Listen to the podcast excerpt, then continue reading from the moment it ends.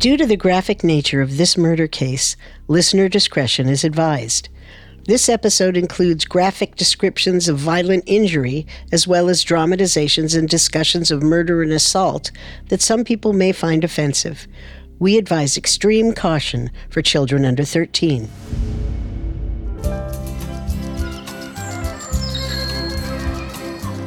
In 1963, St. Paul, Minnesota was the cultural hub of the northern Midwest.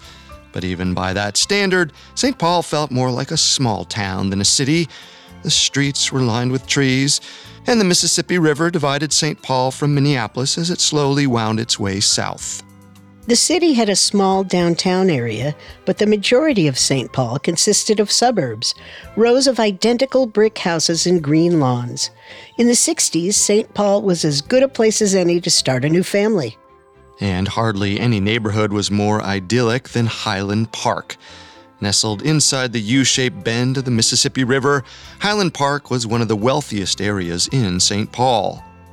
White clapboard houses sat neatly in rows, nestled among tall maple trees. Every family had a perfectly manicured front yard, straight out of Leave It to Beaver. March 6, 1963, began like any other day. The neighborhood's children went off to school, husbands prepared for another day at work. Ruth Nelson, a local housewife, had just begun her day. Thank you for that report. At City Hall today, She made coffee while her husband Harry listened to the 9 o'clock news on the kitchen radio. Their adult son, Sidney, relaxed by the window reading the newspaper. The March sunlight, so rare in Minnesota, bathed the room in a soft yellow glow. But then Ruth Nelson heard a knock at the door. She set down her coffee, stood up, smoothed down her skirt, and walked out of the kitchen, prepared to greet the unexpected visitor with cheery hospitality. But Ruth had no idea that the idyllic veneer of her suburban life was about to be completely destroyed.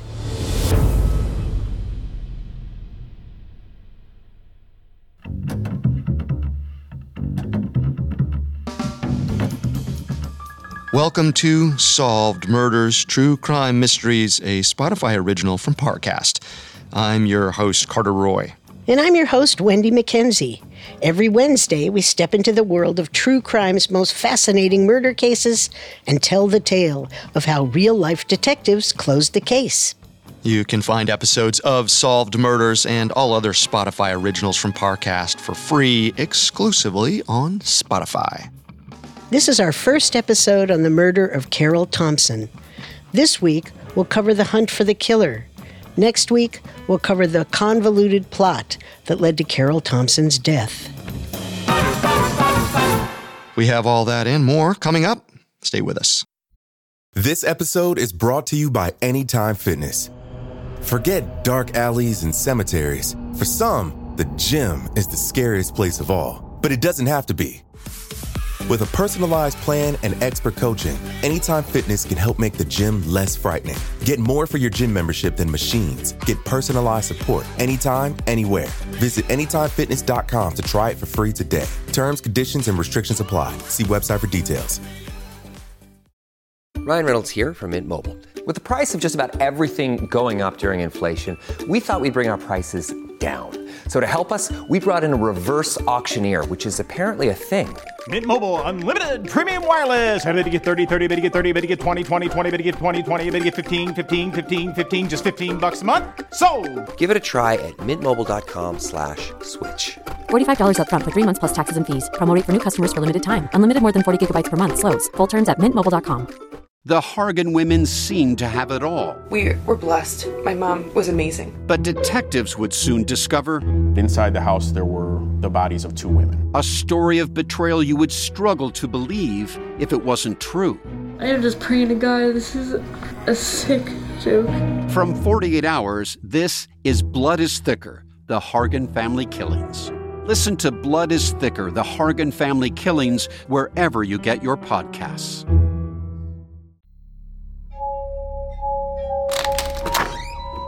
Ruth Nelson opened her front door, closing her robe against her chest as she met the crisp March air. The peace of the day was broken with the sight of a body collapsed on her doorstep. A woman gazed up at her, covered only by a blue bathrobe and fresh matted blood. The woman's face was badly beaten. Her body was limp and broken. Red smears crossed her arms and hands. Her flesh was pockmarked by dozens of stab wounds. As her blood slowly pooled on the front steps, the woman desperately clutched at her neck, pointing frantically with a bloody finger. Please. Please, won't you help me? Ruth suddenly realized who the woman was. It was Carol Thompson, another housewife who lived down the street. A jagged knife's edge protruded from her neck. Carol was losing blood fast. Who did this to you? Please tell me. uh, man. Ruth Nelson rushed back into her house and called an ambulance. She quickly explained what happened to her husband and son, who jumped to their feet, ready to help. The two men carefully carried Carol Thompson into the house and set her down in the front room. Lying there, a growing halo of blood slowly spread around her body. Within minutes, an ambulance screeched onto the street and into the Nelsons' driveway. Loading Carol Thompson onto a stretcher, the paramedics attempted to speak to her, but Carol Thompson was unresponsive, her labored breathing growing weaker and weaker with each passing minute. Doctor, this woman is in critical condition. It looks like she's been stabbed multiple times and beaten with a blunt object. There's been trauma to the neck, and she might have been strangled. How much blood has she lost? Quite a lot, I'm afraid. It's not looking good. She also has an object lodged into the side of her neck. We believe it might be a common kitchen knife. All right, get her into emergency care at once. Who found her? She somehow made her way to a neighbor's house, sir. Have them contact her husband. He's about to have the shock of his life. Doctors determined that she had been beaten with a blunt object and stabbed multiple times. The knife in her neck was a common paring knife and was likely taken from Carol Thompson's own kitchen. Her husband, T. Eugene Thompson, had already left for work when the attack took place. And as the Nelson family prepared to inform him of the terrible news, they couldn't help but hesitate. If Carol Thompson was the picture perfect image of a 1960s housewife, her husband was the image of post war American success. T. Eugene Thompson was a well established attorney in St. Paul, earning enough money to provide for Carol and their four children. He was active in the local community, even serving as a trustee of the neighborhood church. Clear eyed, with a sharp buzz cut and thick rimmed glasses, T. Eugene Thompson certainly looked the part of the 1960s man of the house.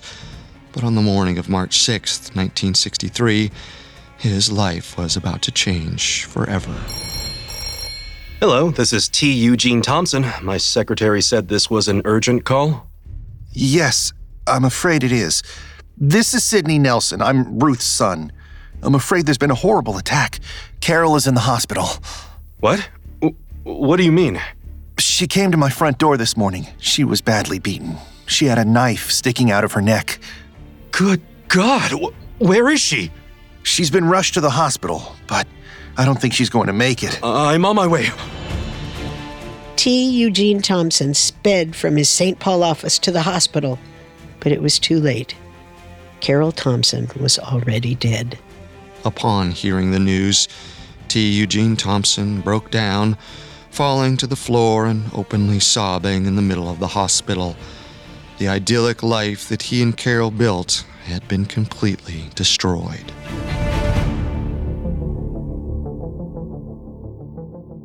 The police didn't waste any time starting the case of Carol Thompson's brutal murder. Within hours of her death, local police were at the Thompson family home. The first officer on the scene was St. Paul homicide detective Ernest Williams. A seasoned detective and World War II veteran, Ernest Williams was ready for whatever lay inside the Thompson house. Bringing two other officers along with him, Ernest Williams opened the door and prepared for the worst. The interior of the house was pristine, well decorated, with fresh carpet and new appliances. On any other day, walking across the threshold of the Thompson residence would feel like stepping inside the pages of a home and garden magazine. But on March 6, 1963, the welcoming interior of this Highland Park home was made into a ghoulish display of violence. A large pool of blood greeted the officers as they stepped inside.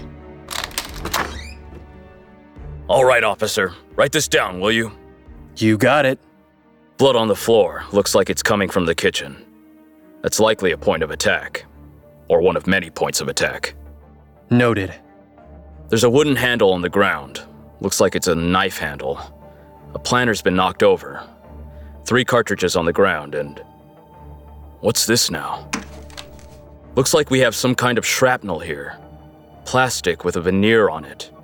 Officer, get me an evidence bag. Looks like this could be fragments from a pistol grip. On the first floor, Ernest Williams and his team moved from the foyer into the kitchen. Streaks of blood clotted around a kitchen drawer. Opening it carefully, Ernest Williams saw that it was the knife cabinet. Upon further inspection, Ernest Williams noted that a paring knife was missing. The doctors were right. Carol Thompson had been stabbed with a knife from her own kitchen. Ernest Williams and his men moved upstairs into the master bedroom. It was completely ransacked. Drawers had been pulled from the dresser and strewn across the floor, and the bed sheets were in disarray. The hallway between the bedroom and the bathroom suggested more struggling between Carol Thompson and her attacker. A single pillow lay on the floor, and the bathroom door was wide open. Inside the bathroom, the police were met with another tableau of horrors. The tiled floor was streaked with blood, and the bathtub contained several inches of red water. The bath mat had been crumpled up and shoved against the tub. Strangely, there was also a rubber garden hose on the floor. Ernest Williams noted its nozzle, made of thick, heavy metal. He bagged it as evidence. Exploring the rest of the house, the police found nothing more. It appeared as though the children's bedrooms, along with the basement, had been undisturbed in the attack. After the search was complete, Ernest Williams conferred with his men about what they had seen. All right, men. Here's what I've got so far. It looks like our perp attacked her in the kitchen, in the bedroom, and in the bathroom. That bathwater might suggest he tried to drown her. But how do we know the order of his attack? That is the tricky bit. He used the paring knife in the kitchen to stab her in the neck. I doubt she would have made it out of the house if he had done that first. No. I think he attacked her in the kitchen last. So, what about the bathtub? He tried to drown her? Yes, I'd bet on it. My guess is that our man somehow snuck up on Carol Thompson in the bedroom. Maybe knocked her out with something. That garden hose. I bet that was it. So he knocked her out, dragged her to the bathroom to drown her, but she woke up and fought back, then made it down the stairs into the kitchen. Which is where she had that unfortunate run in with a paring knife, yes. And judging by her bruising, I'd bet that he used something else to bludgeon her. Maybe the pistol. But we've got a lot of work left to do. The pistol grip could bring the police closer to the killer. But first, they would have to find a match for the gun.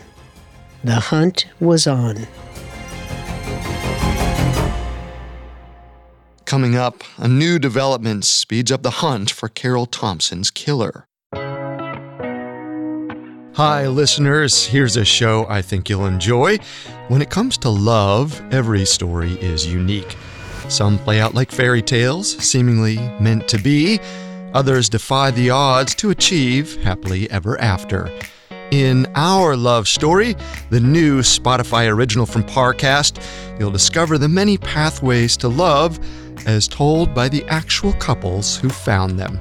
Every Tuesday, Our Love Story celebrates the ups, downs, and pivotal moments that turn complete strangers into perfect pairs.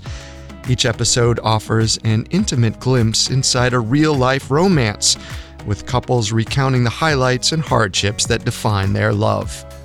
Whether it's a chance encounter, a former friendship, or even a former enemy, our love story proves that love can begin and blossom in the most unexpected ways. Follow Our Love Story free on Spotify or wherever you listen to podcasts. This episode is brought to you by Anytime Fitness. Forget dark alleys and cemeteries. For some, the gym is the scariest place of all, but it doesn't have to be. With a personalized plan and expert coaching, Anytime Fitness can help make the gym less frightening. Get more for your gym membership than machines. Get personalized support anytime, anywhere. Visit AnytimeFitness.com to try it for free today. Terms, conditions, and restrictions apply. See website for details. Now, back to the story.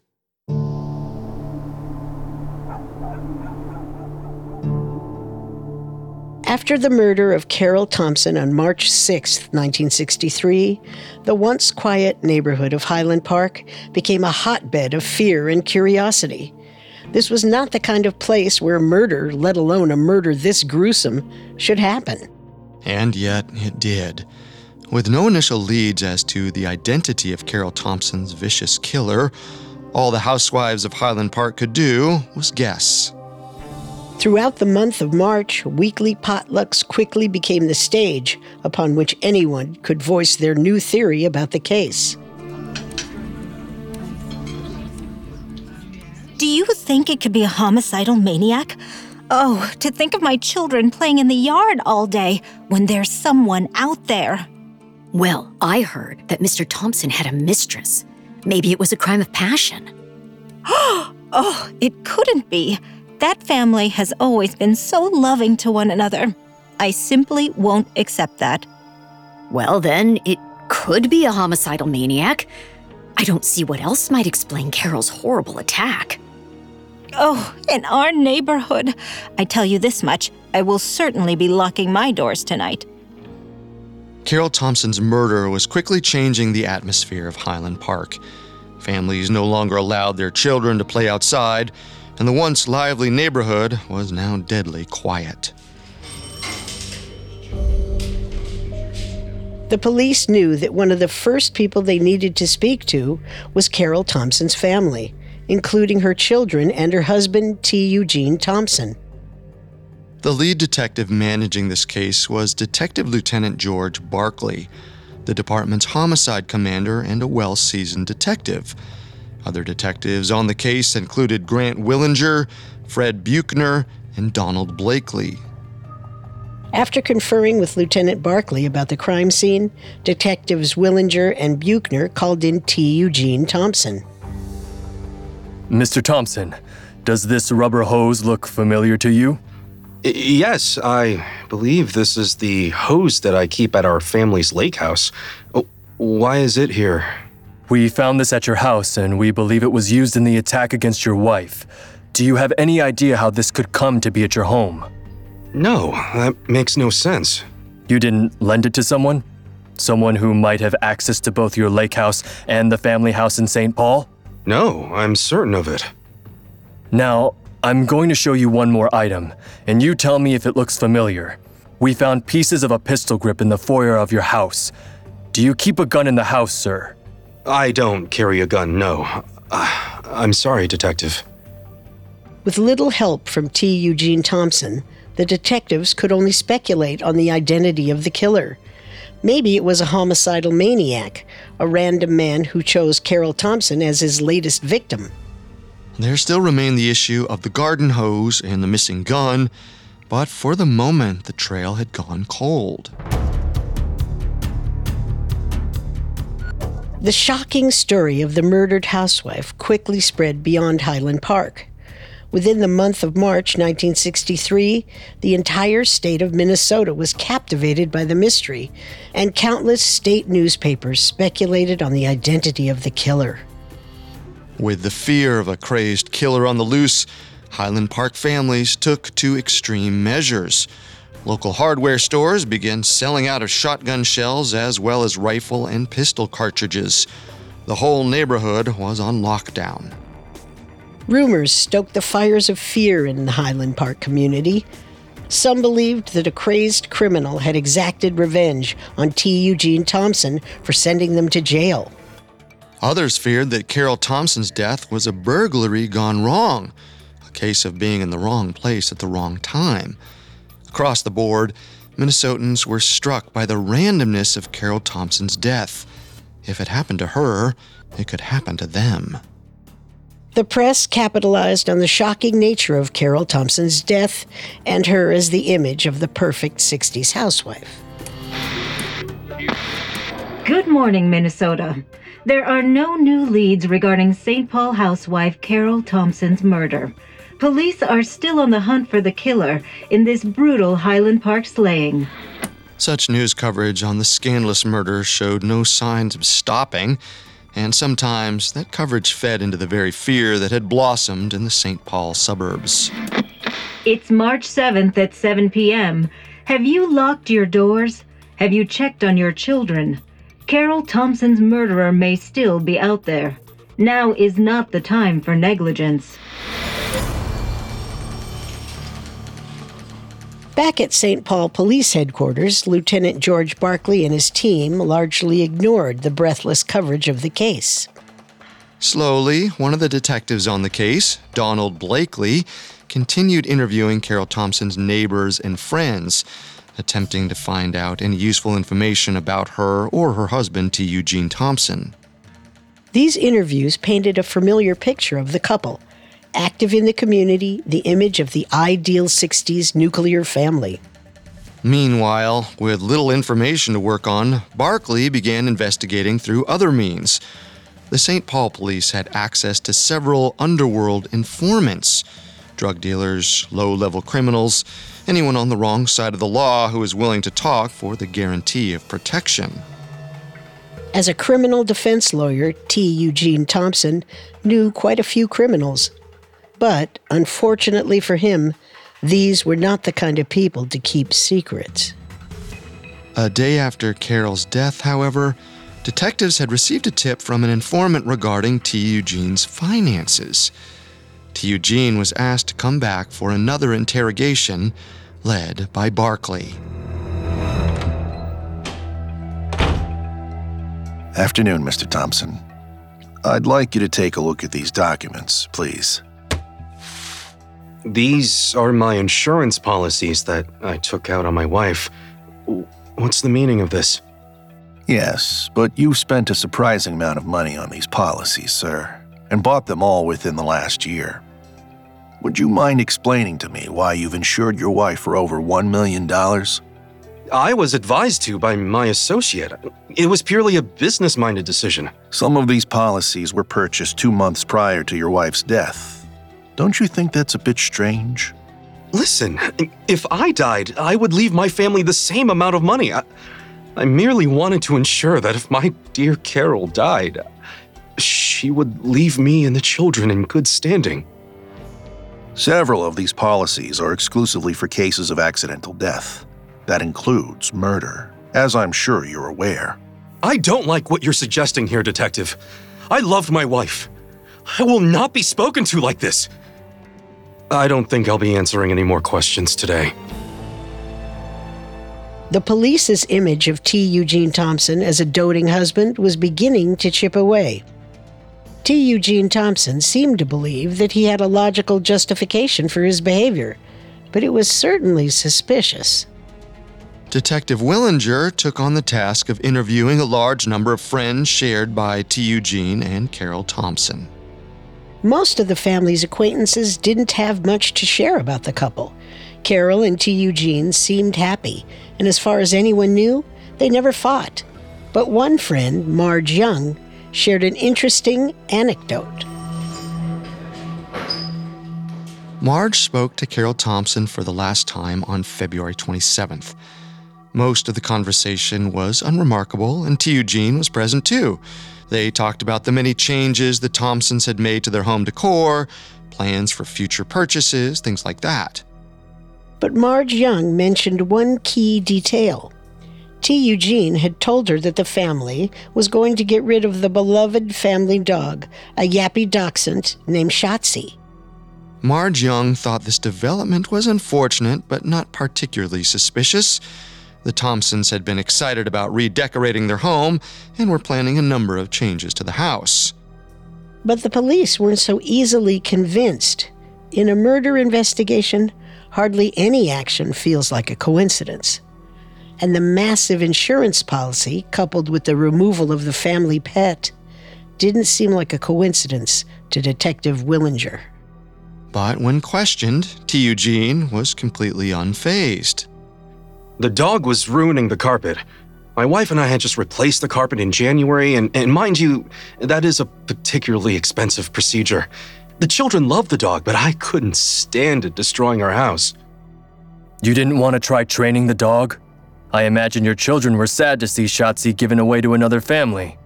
I was so busy with work, we simply wouldn't have had the time to train the little mutt. Carol agreed with me. The dog had to go. But T. Eugene Thompson still had to explain another piece of evidence. Shortly after Carol Thompson's death, the police searched T. Eugene Thompson's car and found a telephone.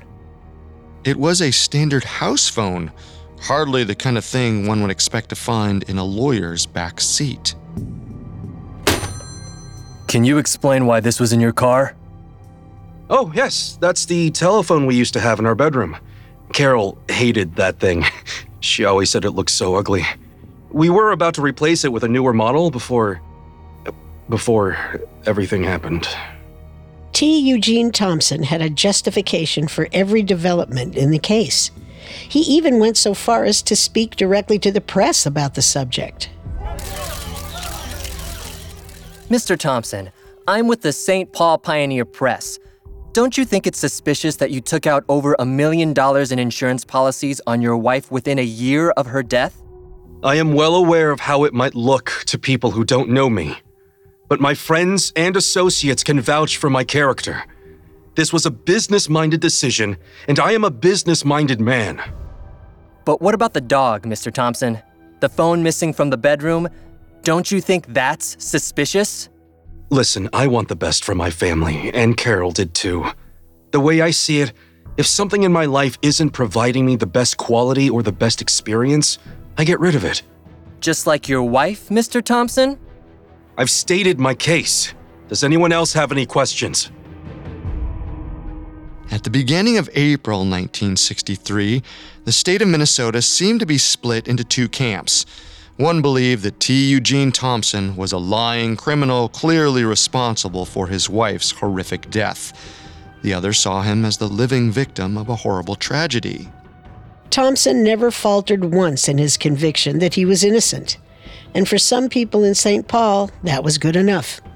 In 1963, the idea of a successful, well to do man hiring someone to kill his own wife was simply out of the question. Two of his biggest supporters were his in laws, Tony and Otto Swoboda. They saw T. Eugene Thompson as the perfect son in law and were unflinching in their support of him during the investigation. My daughter Carol was our only child, and he loved her dearly. But T. Eugene was also family. He was the son we never had.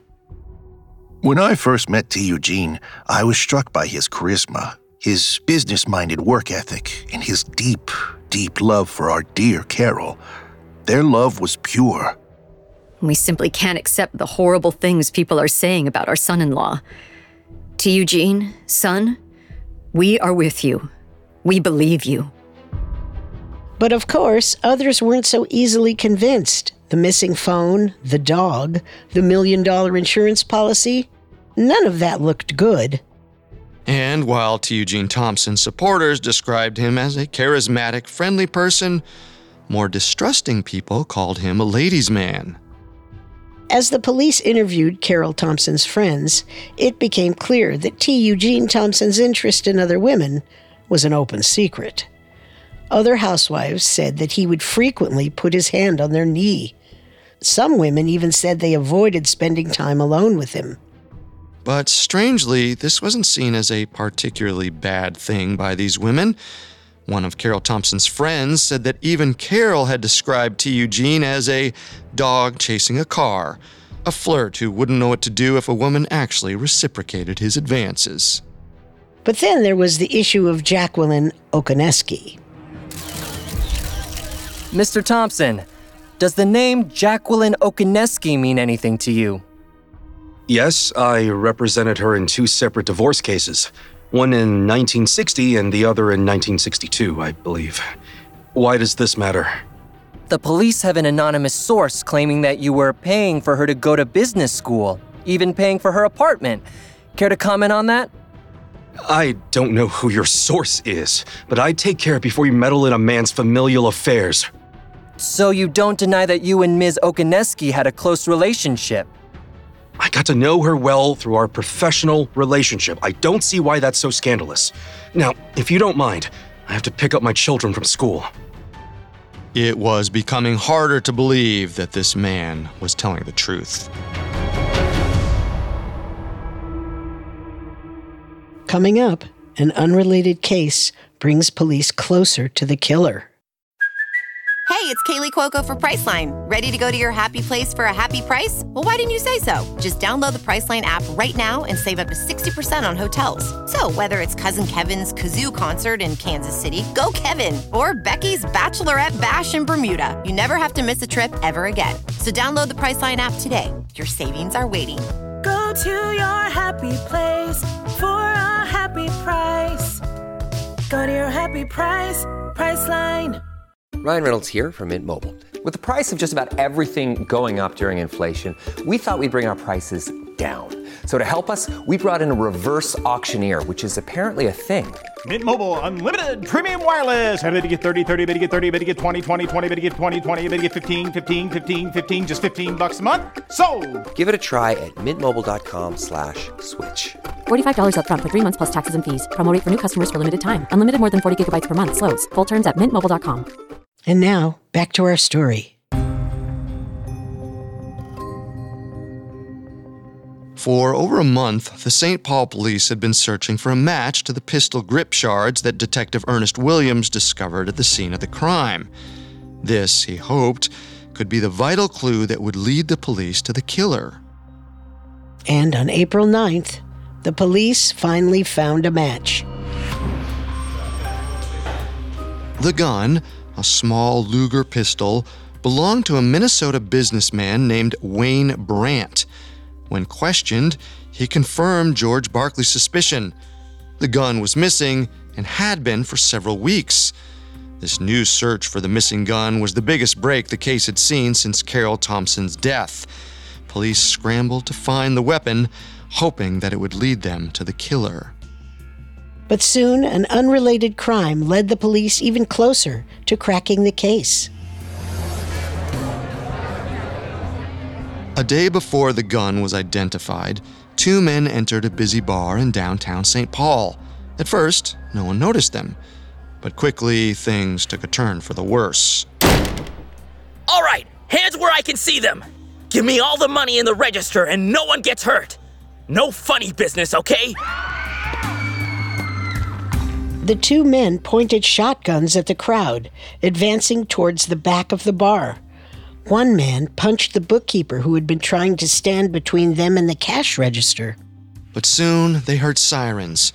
One of the bartenders must have alerted the police. The two men escaped, leaving the money behind. On April 17th, two officers apprehended two men, Willard Ingram and Henry Butler, under the suspicion that they had performed this attempted robbery. Willard Ingram had already spent half his life in jail, and both men had reputations as low level criminals who specialized in robbery. Their arrest became an unexpectedly useful tool for the investigation into Carol Thompson's murder. Not only were these two men suspected for the burglary of a local bar, but also for the burglary of Wayne Brandt's house. I'm not telling you anything, cop. Willard, I don't want to have to send you back to jail, but I will. You're facing attempted robbery and assault charges. We could put you away for a long time. Oh. Oh, yeah? Yeah. But if you tell us more about that break in at Wayne Brandt's house, I bet we could sort something out about those other charges. What do you say? There's no way I'm going back to jail. What do you want to know? Willard Ingram quickly changed his tune when he realized that he could avoid future jail time. Soon he was telling the police everything he could about his burglaries. And when the topic of the missing Luger pistol came up, Willard Ingram was happy to give the police as much information as he could. I stole the gun, but I don't have it anymore. Okay. Did you give it to someone else? Yes, I passed it off to Norman Mastrian. Good, good. Uh, But I don't think he has it either. I saw him give it to another guy. Okay. He was giving it to this guy named Dick Anderson. They were doing some job together. A former boxer, Norman Mastrian, was a common criminal, someone who was in and out of jail on a regular basis. Dick Anderson had also been in trouble with the law before for small scale crimes. Both men were known common criminals, and it wasn't particularly surprising to hear their names come up in regards to stolen goods. But this case wasn't about petty theft or burglary, this was murder. If these two men were in possession of the stolen gun that had been used to beat Carol Thompson, that meant that one or both of them could be her killer. On April 19th, both men were arrested. Mastrian was brought in by local police while Anderson had been found near Phoenix, where he was questioned by detectives Larry McMullen and Gerald Bowden, two of Barclay's men who had flown out there upon hearing about his capture. All right, Dick. We have it on good standing that you were given this Luger pistol. Mind telling us what you used it for? I don't know what the hell you're talking about. Let me make this more clear. We have it on good authority that you used that stolen pistol to kill Carol Thompson. Care to share anything about that? I don't know anything. Despite Dick Anderson's refusal to comply, George Barkley could sense that he was getting closer and closer to solving the case of the murdered housewife. And luckily for the police, they had another criminal on hand who was willing to prove it. The hapless burglar, Willard Ingram, was still terrified of going back to jail, which made him uniquely useful to the police. He was then questioned again on May 6th by Detective Bowden. And when he was asked if he knew anyone by the name of Dick Anderson, he was quick to give all the information he could give. Yes, definitely. I know Dick Anderson. Okay. I'm listening. Norman Mastrian approached me a few months ago about a job. He said he wanted some lady killed for money, insurance or something. I don't know. And you turned it down. I don't do stuff like that. A few of my buddies also turned Mastrian down. I mean, he wanted some woman murdered in her own house. That's next level stuff. I tell you, Dick Anderson and Norman Mastrian killed that lady. Willard Ingram continued on, telling Bowden that he saw Dick Anderson shortly after the murder. They were at a mutual friend's house, and Dick Anderson was drinking heavily. Hey, Dick! Long time no see. How's it going? You're looking a bit worse for wear. Yeah, whatever. I don't care. I gotta forget. Gotta forget what I did. Dick, you okay? What are you talking about? I killed her, Willard. I killed that woman. I never saw anybody who wanted to live so badly in all my life. Whoa, whoa. Okay, Dick. Maybe we shouldn't be talking about this. H- how about I drive you home? I have to live with it forever. What am I supposed to do now? Willard Ingram admitted that Dick Anderson never said outright the name of the woman he had killed. But when he read the paper the next day, Willard Ingram was sure Dick Anderson had killed Carol Thompson. When police arrested both Norman Mastrian and Dick Anderson on April 19th, the news had spread to local newspapers, and the state of Minnesota erupted with excitement and relief. T. Eugene Thompson wasted no time in publicly commending the police for catching the men who killed his wife. This, he declared, was the act of justice he had so desperately hoped to see. But this didn't free T. Eugene Thompson of all suspicion. The press still dogged him, trying to see if they could discover any missing link between him and the two men connected to the murder. Mr. Thompson, how do you know Dick Anderson? Did you hire him to kill your wife? Will you people ever leave me alone? For the last time, I've never seen that man in my life. Then whose wife was he hired to kill? How should I know? I let the police handle those things. You really have nothing to say about this? People think you killed your wife, Mr. Thompson. I am horrified by these accusations. I would do anything to have my dear Carol back in my arms. I will do anything to assist the police in their investigation. Now, please get off my property. Both Norman Mastrian and Dick Anderson received first degree murder charges. Their bail was set at $100,000, the highest bail to date in Minnesota history. Neither man had the money to post such a high bail, and all they could do was wait to be sentenced. On April 30th, a grand jury was convened to consider the two first degree murder indictments. The court case was kept closed off from the press. And while not much is known about the details of the proceedings, it is known that T. Eugene Thompson was one of the several witnesses called to the stand, and he delivered six hours of testimony. Dick Anderson and Norman Mastrian remained tight lipped and refused to cooperate with the police or confess to their crimes. But on that same day, another police discovery brought the case to a sudden climax an anonymous informant contacted the police with a particularly useful tip. He knew where the missing gun was. According to the informant, the pistol had been thrown into a swamp in the quiet town of Elk River, Minnesota. So, speeding to Elk River, the police searched in the mud for the pistol. And just like that, they found it. The gun had been sitting in the mud for weeks. There was no chance that it could carry any fingerprints or blood samples that would conclusively link it to either of the two men. But the pistol was only the first clue to be discovered in Elk River. Surveying the surrounding area, the police found a piece of fabric discarded on the side of a dirt road. It was cut into shreds, and it looked like it had once been a piece of clothing. It wasn't so strange to find pieces of trash, even pieces of clothing, on the side of the road. But this cloth was special because on its label was printed a single name Anderson. On May 8th, both Dick Anderson and Norman Mastrian were indicted for the first degree murder of Carol Thompson. But still, the case remained only two thirds solved. Police knew the men who'd killed Carol Thompson, but it still wasn't clear who had put the operation together in the first place.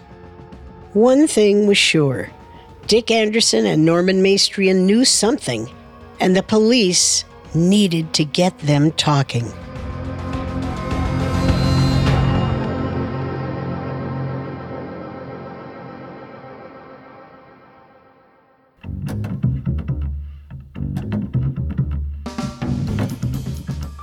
Thanks again for tuning into Solved Murders.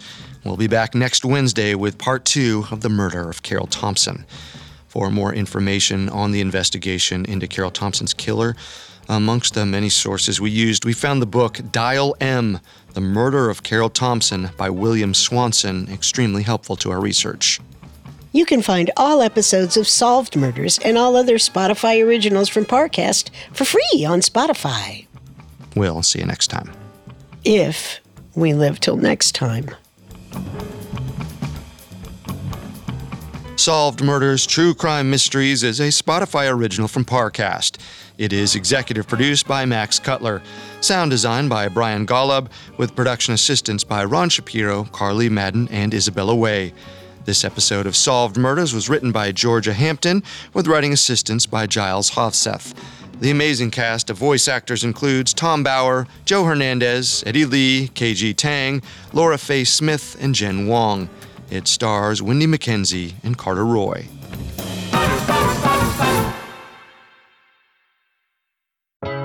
Remember to follow the newest Spotify original from Parcast, Our Love Story.